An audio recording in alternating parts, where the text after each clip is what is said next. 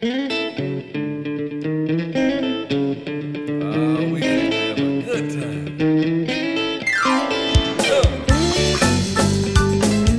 podcast is presented to you by Passion Church, the DeSoto County campus, the fun church in Horn Lake, Mississippi. For more information, visit us at www.mypassion.church. Well, come on, help the people. Son, I know you came to praise him. Today message, but I have a the message that I got from the Lord, I believe, and so that's what we have to go with. Some days you do Mother's Day message, and some days you don't. But I will say this about my mom. When I was in my early teens, 13 or 14, we kind of lived in a rough neighborhood, and there would often be rival neighborhoods want to fight with other neighborhoods. And in one particular day, some little altercation happened. You know, I could or may not have been involved. I, I can't really remember. And this other neighborhood, the kids from this neighborhood says, We're going back to our neighborhood and we're bringing the whole gang and we're going to get y'all. Well, I couldn't let my, you know, my neighborhood down, could I? So I went home to get my baseball bat. We all dispersed and we said, gather everybody up. There's a war coming, you know. And that's just the way it was. And so I went and I got a baseball bat out of my room and I was coming through the house and Mama says, saw the look in my eyes and she says, Where, where are you going?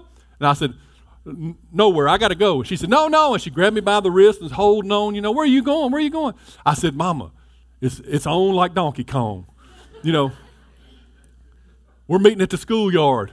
And uh, the whole, the, the other neighbor, such and such neighborhoods coming over and there's fixing to be, you know, and uh, she kept trying to talk me out of it, but she could see, even though I was a young man, I still, you know, could wrestle away from her, and, I was intent on it. And I, you know, I would suffer the consequences later, whatever they may be, but I was going, and she couldn't stop me.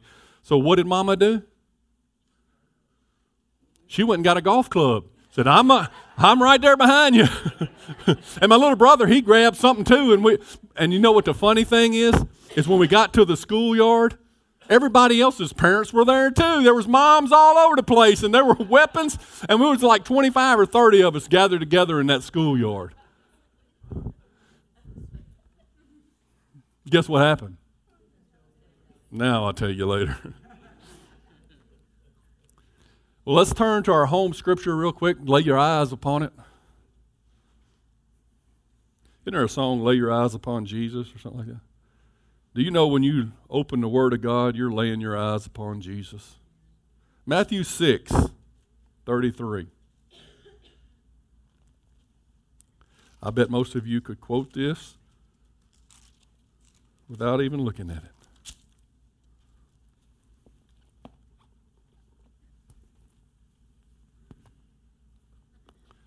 We're just going we're going to talk about the first part. It says, "But seek ye first the kingdom of God."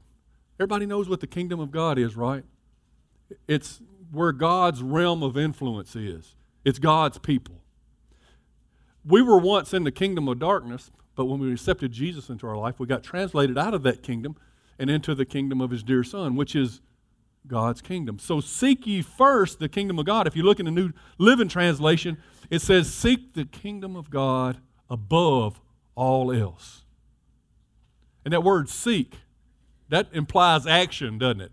It doesn't just say, uh, yeah, I think highly of it. But no, you're seeking it. You're seeking the, the things of the kingdom of God. Sometimes you got to just get out of your seat and say, I'm going to find the kingdom of God. You're here today because you're seeking the kingdom of God. Would you agree?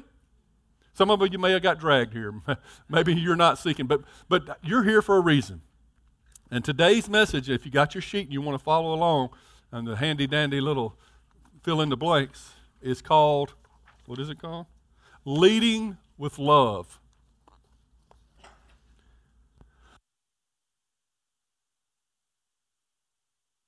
Let's go ahead and turn in our Bibles to Jonah chapter 1. We'll talk about Jonah for a minute. You may have heard this when you were in children's church, even in the nursery, about the fellow who got swallowed by the big fish.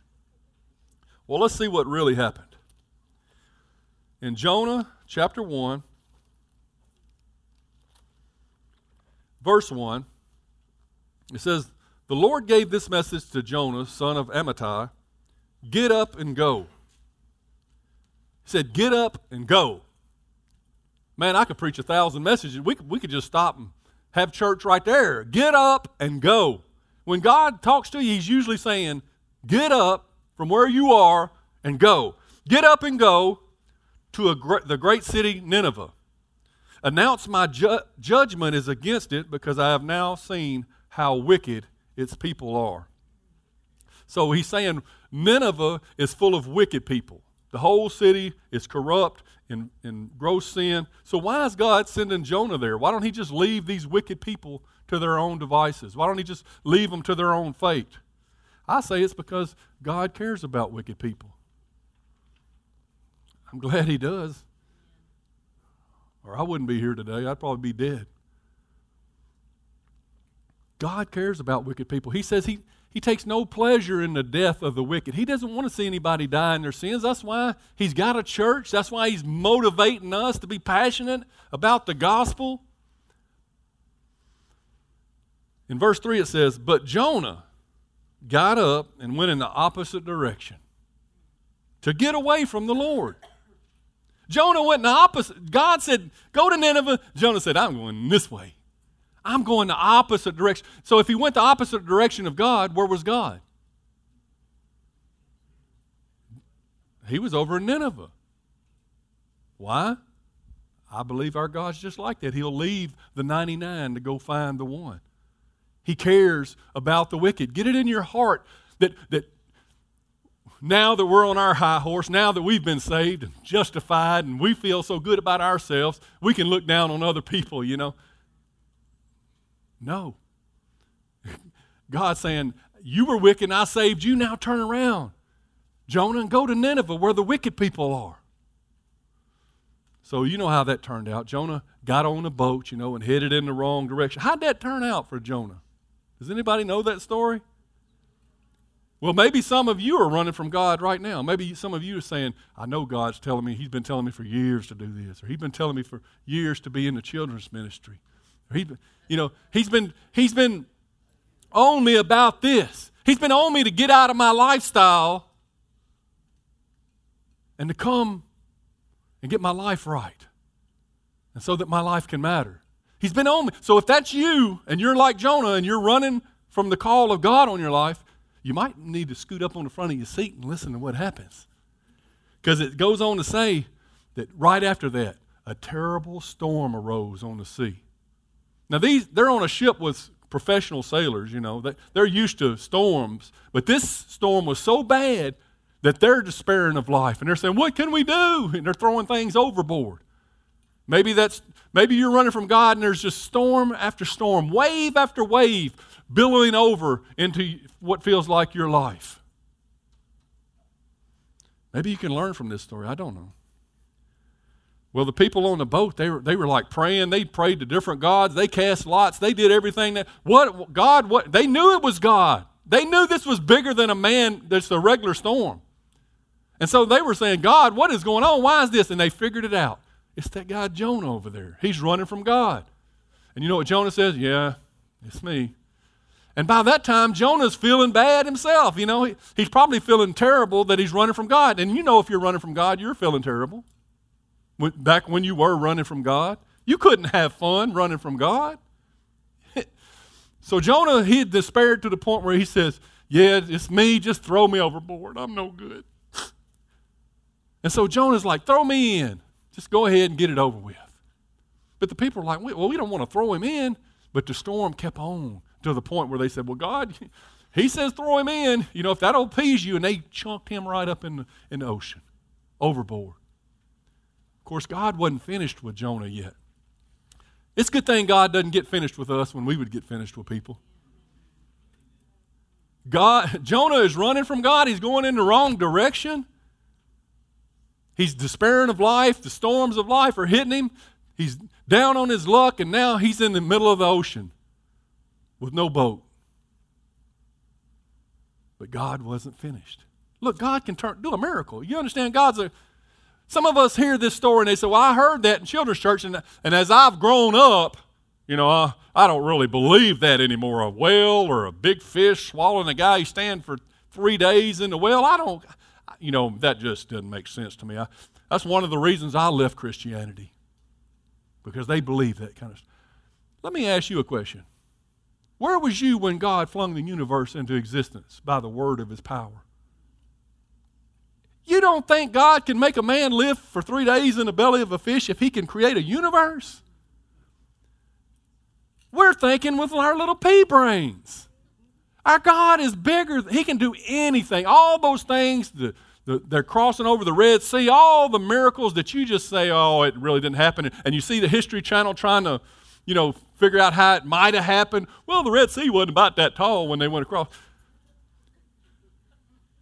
No. Our God is able to do what He wants to do, and he, if He wants to keep a man alive in a well for three days, He can do it.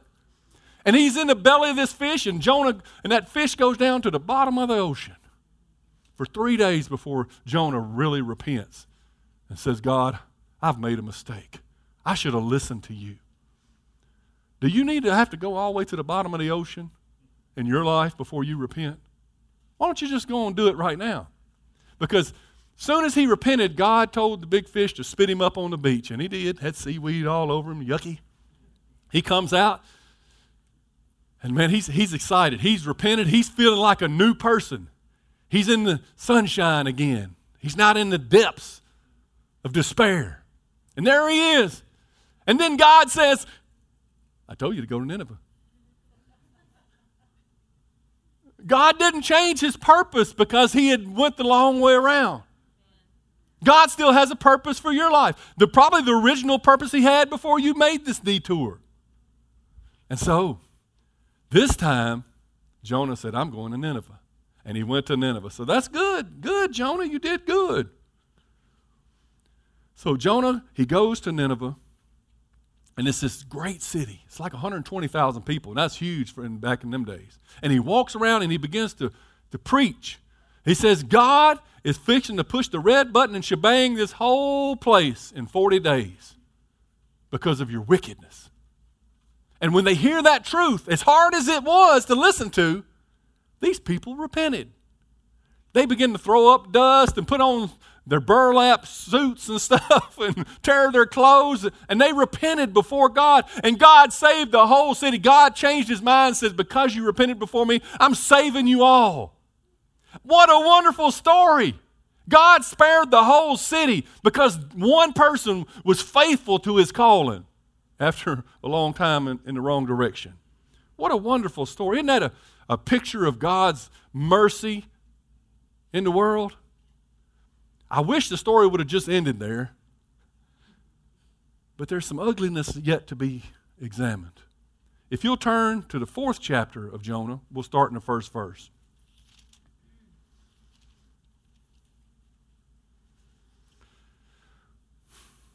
Well, when Jonah saw that God was no longer going to blow up the city, it says, This change of plans greatly upset Jonah, and he became very angry. I think that's on your sheet somewhere. Why did, why did Jonah become angry? I mean, this is a time for rejoicing. He went in, he preached, and they listened to his message and they repented. But no, he's angry. So he complained to the Lord about it. He said, Didn't I say before I left home that you would do this, Lord? That's why I ran away to Tarshish. I knew that you're a merciful and a compassionate God and slow to get angry and filled with unfailing love. You're eager to turn back from destroying people. Kill me now, Lord. Just kill me now. I'd rather be dead than alive if what I predicted will not happen. What's he saying? What did he predict? He said, God's going to blow this city up in 40 days. And now he's worried more about what he said, but not coming true. He would rather see the wicked being destroyed than saved. And the Lord replied, Is it right for you to be angry about this? If you go on down to the 11th verse, God concludes this book by saying, But Nineveh has more than 120,000 people living in spiritual darkness, not to mention all the animals. Shouldn't I feel sorry for such a great city? That's God's heart. He looks down. I mean, it says he's, he saw the animals. He saw the people lost and he even cared about the animals. He didn't want to destroy the city for the animals' sake. That's tender compassion tender mercy. But what, do we what are we to conclude about this Jonah fella? I mean, in one sense, he's got a sense of righteousness. God, you know, did call him because he showed some potential. He understood right and wrong. But he doesn't seem a lot like God as far as compassion goes, does he? And we got a lot of Christians today that don't show a lot of compassion. Man, we've got saved and we know what's right now, and we're eager to put it on Facebook, what's right, and condemn everybody that's wrong. Without thinking about, you know, is that pushing them away or, or, or am I setting them up for it? Now, there's, there's time to preach the truth. Yes, we always preach the truth. The difference is, are we preaching it with love? Are we preaching it because, you know, were we those that hang, hang those signs up on the street corner saying, all so and so's are going to hell? Like we want them to? There's a difference in the way you speak the truth, isn't it?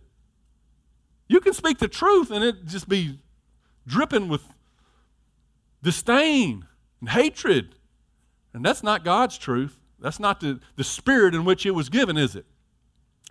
Tuesdays, every other Tuesday now, we have a what we call a pastor prayer conference where I, Pastor Vickers, and a couple other pastors from other passion churches, we get together on a conference call. And boy, we crank up them Hondas and Hyundais and Hyundais, and, and we get begin to practice, uh, pray together.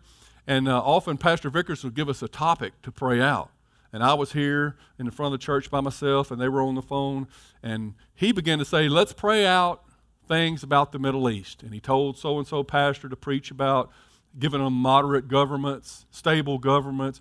Told somebody else to preach about, uh, you know, the violence and, and the terrorists. And, and then he told me to preach about the Syrian refugees. You, everybody familiar with the Syrian refugees? Syria has, has fallen into civil war. Hundreds of thousands of people have been killed. And there are people running for their life, you know, just to get out of the war torn area. Well, I knew my handy dandy talking points on the Syrian refugees because I'd learned them from my news station, my favorite news station. I knew what to say, you know. So I, I knew the way I felt about Syrian refugees. We don't want them here, right? They're embedded with ISIS. You know, we know it's just a Trojan horse. We know it's a trick of the enemy. We don't want those people here. They're Muslims. Get it? Don't let them in here. But it's funny. The moment I began to pray and I got out of my head and off my talking points and, and, and began to pray in the Spirit, suddenly my talking points sounded a little Jonish. you know, Jonah-ish. It sounded a little harsh. It sound, I, I couldn't say it. It wouldn't come out of my mouth. I began to pray things. I heard my own voice saying things like, Help us show compassion and mercy for every living soul. Lord, help us beyond our politics. Lord, help our government learn how to vet these people properly so we can get the, the ones who really need help into the country. There's ways to, you know, you can't, we're so one sided, we're so polarized. It's like you got the Democrats over here and the Republicans over here, and they're at it, and they will not compromise. You know what I'm saying? Can't we think for ourselves? Maybe there's a way, maybe God could do something. Maybe He could bring them over here safely. And it would be an opp- opportunity for us to show them uh, something different than the darkness they have grown up in. And, and man, they would be prime if we, somebody were to reach out and to love them and show them compassion. They might turn from their wicked ways, like Nineveh. Just an idea. And I began to pray that out, and I began to quote like Ephesians 2.12 that basically says, there was a time when we too were aliens from the commonwealth of Israel, strangers without hope, without God in this land. You know, just a paraphrase I'm saying, but that's what I began to pray out. There was a time when I was an alien. Not to the United States, but to the kingdom of God. And God reached out to me. There was a time when I was dangerous to His kingdom. When I came into His kingdom, I was so dumb, I did a lot of damage. But He still welcomed me in. I don't know. I, I may be upsetting people here today. I, I don't mean to. But what I'm saying is, we need to lead by love. Lead with love. Isn't that what Jesus did? He spoke the truth. There's no question. He spoke the truth. But he always did it in love. The tr- he spoke the truth because the truth will set you free. And he wanted to set the, the people that were captive free. He didn't speak it to put them into more bondage. He spoke the truth that they may be set free.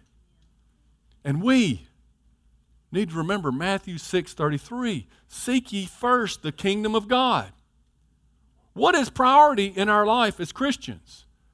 You see, this message hurt me because I had examined the way I had begun to think about certain people groups.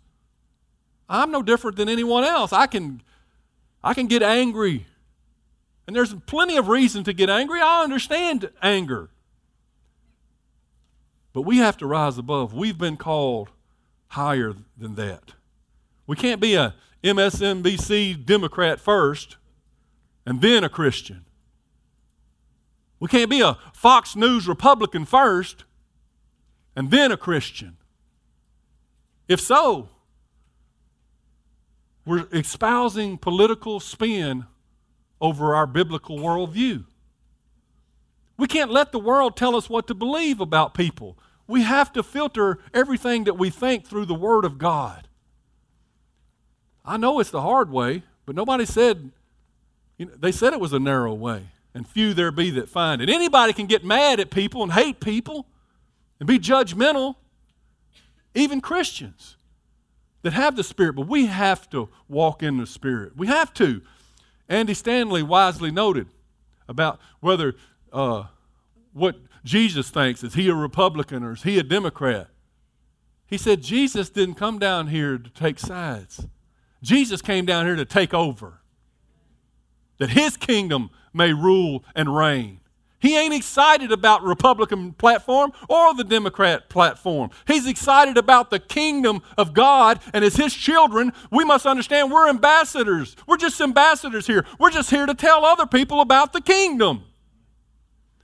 We have to be kingdom minded, kingdom first. Pastor Andy also said that he'd never seen anybody on their deathbed asking, Would you please quote me portions of the Constitution? Really, in the thick of things, I'm an American, I'm a patriotic person. I would die for this country, yes.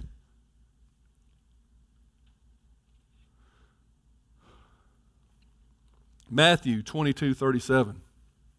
Jesus tells us what's important. He says, You must love the Lord your God with all your heart, all your soul, and all your mind. There you go. That's the greatest commandment love. Love. So simple, but we just read over it like, oh, I've heard that all my life. I hear that every week in church. Love the Lord. But that is the greatest commandment. And then it says the second one is equally important. Well, that's the one we need to listen to because maybe we hadn't been paying attention to that one as much. Equally important as loving God?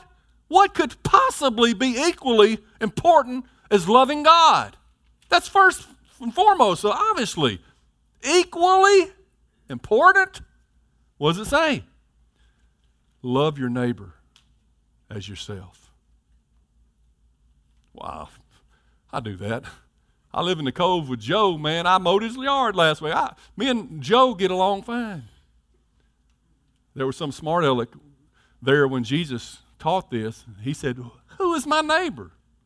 And that's when Jesus went into the parable about the Samaritan, the Good Samaritan. There was this Jewish guy, and he was on his way from one city to the other, and he got knocked off by some bandits, and they beat him and left him for dead on the side of the road, naked, hurt, and, and took all his money and all his stuff. And then it says a couple of religious Jews came by, one a Pharisee, one a priest or something. They, they saw him on the other side of the road, and uh, man, get, get yourself straight, and walked on. But it says a despised Samaritan. You see, the Jews and the Samaritans had no dealings with one another. They hated each other. It was a racist thing between the two. They didn't like each other. They wouldn't even go into each other's houses or anything, had no dealings. But a Samaritan saw that man laying there and had compassion on him. And he kneeled down and he dressed his wounds and he put him on his donkey and he rode him to a, inn and paid for his care and gave money to pay for his care longer. Jesus says, Which one of these people do you think was the neighborly one? It was the Samaritan. He says, he's, he would say, Go and do likewise. Stop judging people by the way they look on the outside. Do you know we don't wrestle against flesh and blood? We have this hatred for people, people groups. Some of us. We have this animosity towards the way they do things or whatever. But we're, and they may be wrong. I'll give it to you. I, I, I agree with you. There's a lot of wrong out there. But we're not wrestling against those people. They're being controlled by wicked spirits and evil and rulers of the darkness and spiritual wickedness in heavenly places and all those kind of things. We have to understand that they're just being motivated. They don't know no better. Sinners sin, and that's what they do by nature. And we were too once sinners. It was only by the grace of God that we are what we are, that we know better now. When His Spirit came in, then we had light, then we had illumination, then we had understanding. But before that, we didn't. We were just like them. so, why should we care about a bunch of Muslim refugees?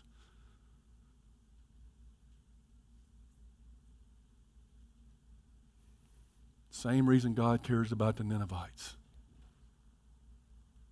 It's what love does. They're people. They're people that Jesus sacrificed his life for. And we have to see them that way. That was hard for me to swallow because I had my talking points down.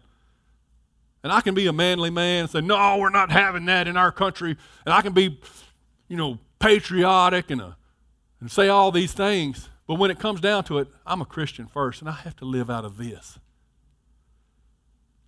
Is this a good Mother's Day message or what?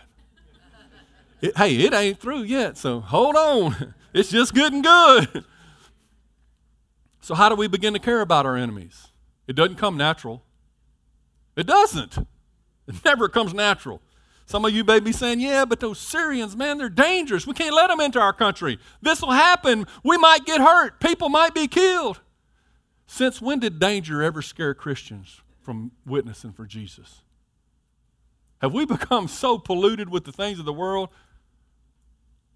that we would we would cease to witness because somebody may be angry with us or somebody may say something or, or we may be physically harmed.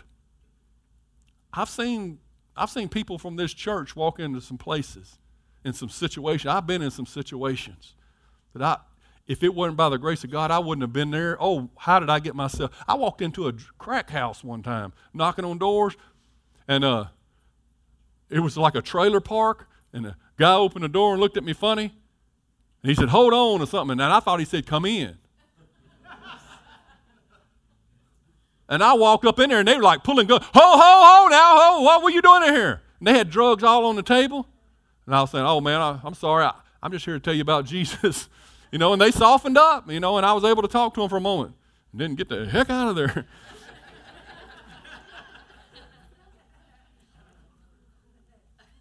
But we cannot be afraid. We have to believe that God is with us and that He can protect us. We, we can't be afraid.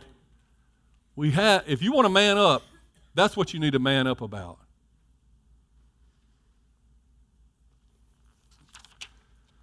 So, how do we do this? We let the love of God compel us. How do we love our enemies? Uh, we, we think about what, how Jesus treated people. Jesus had enemies everywhere he went. He didn't do nothing wrong. He had every right to be, you know, angry or whatever, frustrated with people, but he, he loved them all. And love does that. It thinks the best of folks, doesn't it? It says it in 1 Corinthians 13. It thinks no evil. It hopes the best for folks. And I've been talking about this last couple of weeks. For some reason, it, maybe we hadn't got it yet. But love is willing to walk a mile in somebody else's shoes, so to speak. It, you remember I talked about the golfer, how he, before he puts, uh, professionals will line it up. He'll see the angles and the flows, and, and a really good golfer, if it's an important putt, will come around on the other side of the hole just to see it from a different point of view. And that's what we must be willing to take those steps to come around and to see the other person's point of view, to see how come they are like they are. Now, I'm, Pastor, you're a bleeding heart liberal. You're, you're, you're turning me, us into a bunch of wimps. No, I'm not. I'm saying if you know what they've gone through, then you might be able to have a little compassion. It's wrong, but the Syrians, they were indoctrinated as children to hate Israel, to hate the West. That's what they were taught in their, their textbooks. That's what they prayed at night. Kill the Israelis, kill the Americans. Their religion that was forced upon them calls for killing all infidels. That is how they grew up. That's, that's what they know. They haven't been told different. How different may we have turned out if we were put in that same environment? Would we have, oh, I would have seen through that. Would we? No, I don't think any of us would. We, we're a product of what we, were, we have experienced if we don't have the, the, the Spirit of God in us. So I've gone deep. Let's go a little deeper. Let's talk about the homosexual community. Such animosity between the LBGT community and the church. Yeah, but Pastor, they're constantly needing us, needling us. They're parading their sin. Oh, and it is sin. They're in sin, yes. They're chipping away at the morals of our society. They're suing us. They're basically trying to run Christians out of America. I'll give it. Yeah, that's true. So, what do we do? Despise them? Some churches have said, well, you know, they've just kind of gone along with the culture. And, uh, you know, our morals in America today say it's okay, you know, so maybe we, took, well, Jesus just loves us like we are. Come on in. And they just compromise the Word of God and, and they, they don't tell them the truth.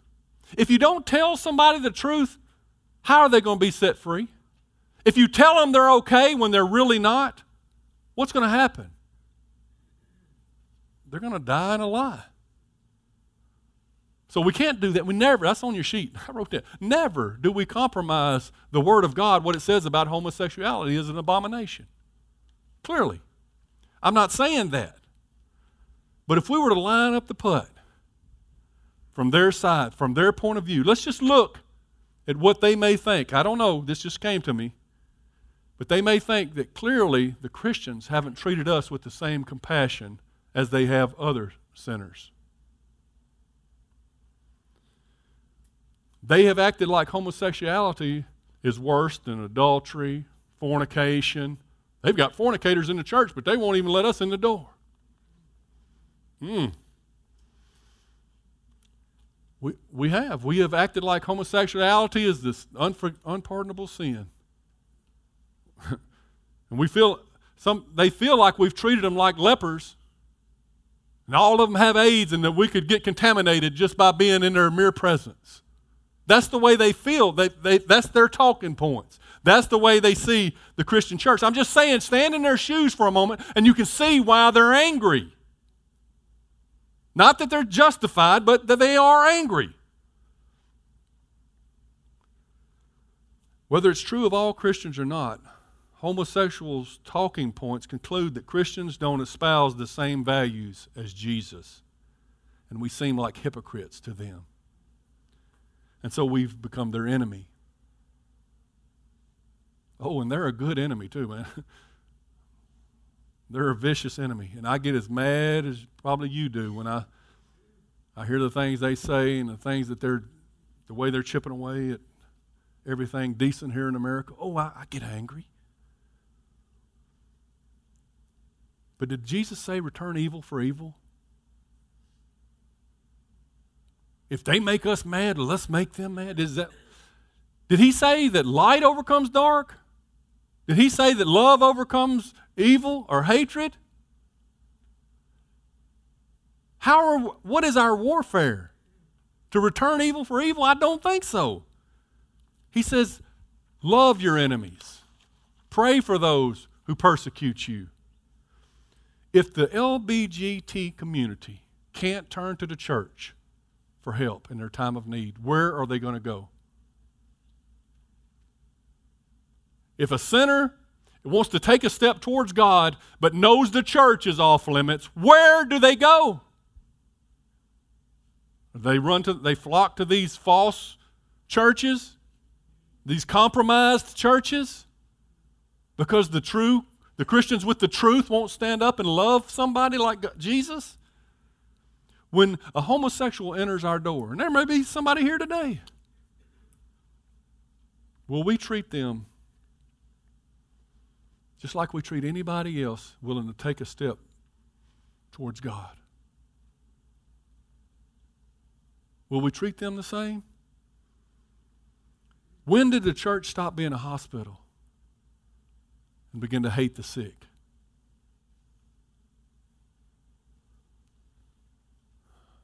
We're a hospital of hope. Mark 2:16 Jesus Jesus tells us like Jonah, we don't have we don't have the authority to write anybody off. Who gave us the authority to write somebody off? Jonah thought he could write off the Ninevites. God, I'm not doing it. I don't agree with them. God said, I don't care what you agree with. I'm the king in this kingdom. And when the teachers of the religious law, who were Pharisees, saw Jesus eating with tax collectors and other sinners, they asked his disciples, Why does he eat with such scum? When Jesus heard this, he told them, Healthy people don't need a doctor, sick people do. I've come to call not those who think they're righteous, but those who know they're sinners. And, and you know what? We're all, we have all sinned and fallen short of the glory of God. We all were sick at one time. He's saying not those who think they're right. Those who think they're right are so wrong. In other words, you're all in the same boat, but I'm coming to those who realize they're sick. And I don't want Jesus to see any of us acting like Pharisees, to having a, a cold heart. Matthew 23 13 says, What sorrow awaits you, teachers of religious law, and you Pharisees, hypocrites! You shut the door of the kingdom of heaven in people's faces, and you won't go in yourself, and you don't even let others enter in. That's the way we do when we shut up the, our bowels of compassion and do not welcome the sinner into the church. After World War II in Japan, Japan was devastated. You know, the nuclear bombs or the atomic bombs were dropped on them, and that was just a little taste of it. I mean, their other cities were demolished with uh, bombs as well. They were completely defeated, and they were devastated because their religion, most of them practiced, was like Shinto or something like that. It's a form of Buddhism. And it told them that Japan was the center of the universe. And they even considered their emperor as a god. And so when they were forced to sign a, uh, what do you call it? Re- no. Did I write it down? Surrender. When they were forced to, to sign uh, the surrender, they were disillusioned. They were like, what? I thought we were Japan. They grew up their whole life thinking that they were, they were God's people. And you know who it was? It was General Douglas MacArthur. He was the one largely responsible for whooping Japan in the first place. But he saw in them a void, a vacuum in the nation of Japan after World War II. He said he did something amazing. A military general. He called for America and he said, for the American churches to send Christian missionaries. If we don't, they'll fill this vacuum with communism or something else worse. So he called for, he saw the need in the Japan people. They were at a point of desperation. And that's where people most often have to be before they'll receive Christ. So he calls, a general calls for the church. And the church responded, eh. some went, but a lot of the churches in America could not get past the idea that the Japanese were low life enemies, not worthy of Christ. And guess what? Today, because of the church's inability to rise to the occasion, less than 1% in Japan considers themselves a born again Christian. One of the lowest ratios in the world of Christianity. Also, they did a poll recently. 11% of Japanese say they wish they had never been born. That's so sad. The church did not rise when they were called upon. They've got the highest rate of suicide, one of the highest rates in the world. And we had the opportunity after World War II, but we missed our shot. Let's don't miss any more. Let's wake up to kingdom things. You know, when I was used to visit my granddad down in Shaw, Mississippi, he had all these pecan trees, and I was a young man, and we'd had those little picker uppers, you know, that you stab the pecans and you put them in a five gallon bucket, and we'd go around and we'd pick up all these pecans that come off the tree, and when we got most of them up, my granddaddy'd look at me, hey boy, get up here in that tree and shake that thing out. And so I, would climb, shimmy up the tree, and I'd get up on there, start jumping up and down like a rabid monkey, you know. And, and sure enough, pecans would just go. And we would shake that tree until we shook all the, the pecans off of it. And then we'd get twice as much. Hebrews 12 26 says this When God spoke from Mount Sinai, his voice shook the earth. But now he makes another promise. Once again, I will shake not only the earth, but the heavens also. God is shaking the world. He's shaking the church. Do you agree? He's shaking the world out of its comfort zones. If he didn't, how else would Muslims ever come to saving faith in the Lord Jesus? Without all that unrest, without some of them having to come over to different nations as refugees, without them seeing what their false religion and the darkness they're living in, without seeing that firsthand, how would they ever know to reach out for something else? See, God shakes things. He's like, come on, guys. You, guys need to wake up over here. And today He's shaking this church. Wake up. Because there are people that I'm shaking, and, and, there's fruit falling on the ground, and I need you to pick it up before it rots on the ground like Japan did back in 1950s, in the 40s.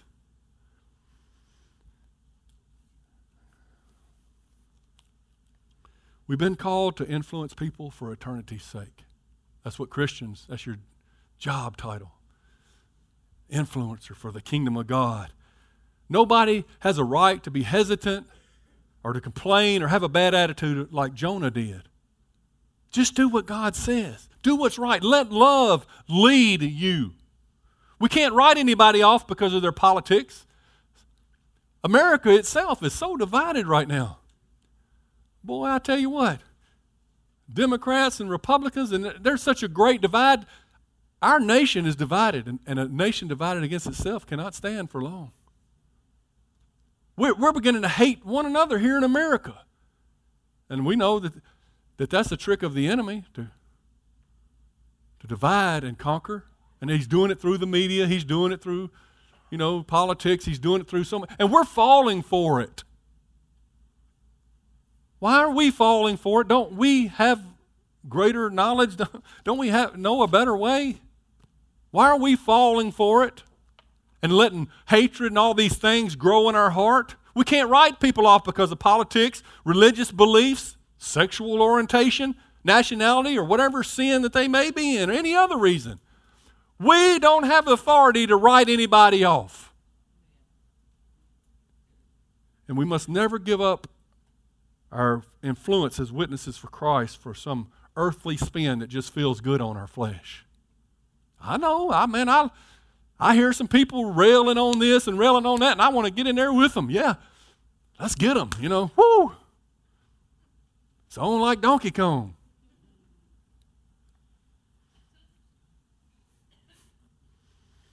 But we must filter everything through the Word of God.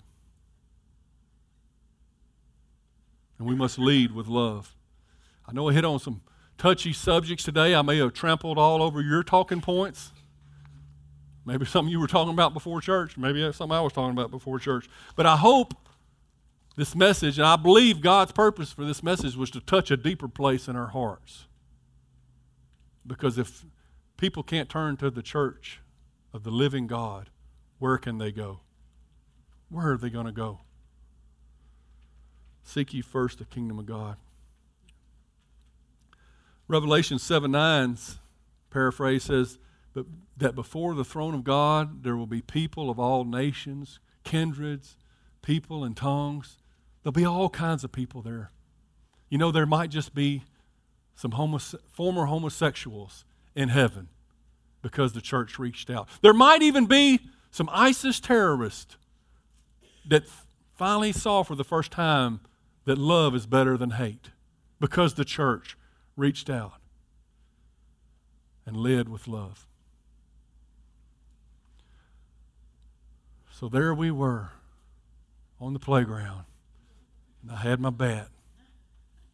Mama had her six iron.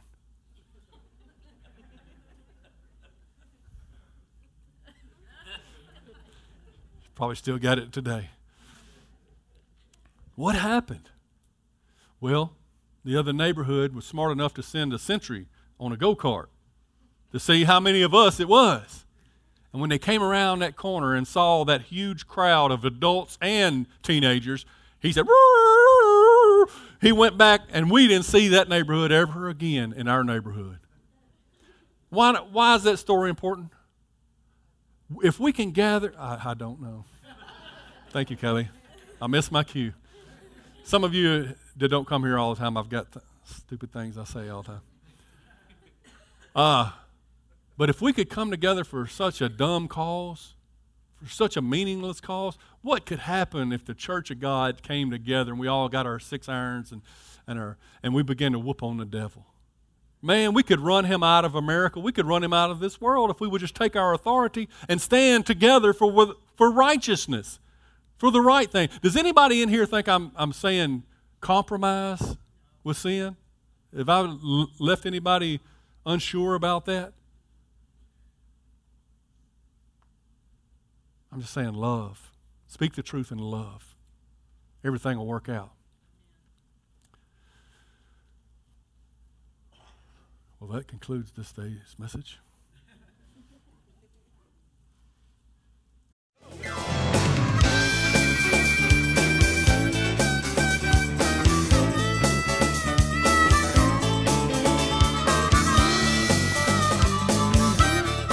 For listening to the podcast today. We hope you enjoyed it and that it inspires you to live out God's Word. For more information, visit us at www.mypassion.church.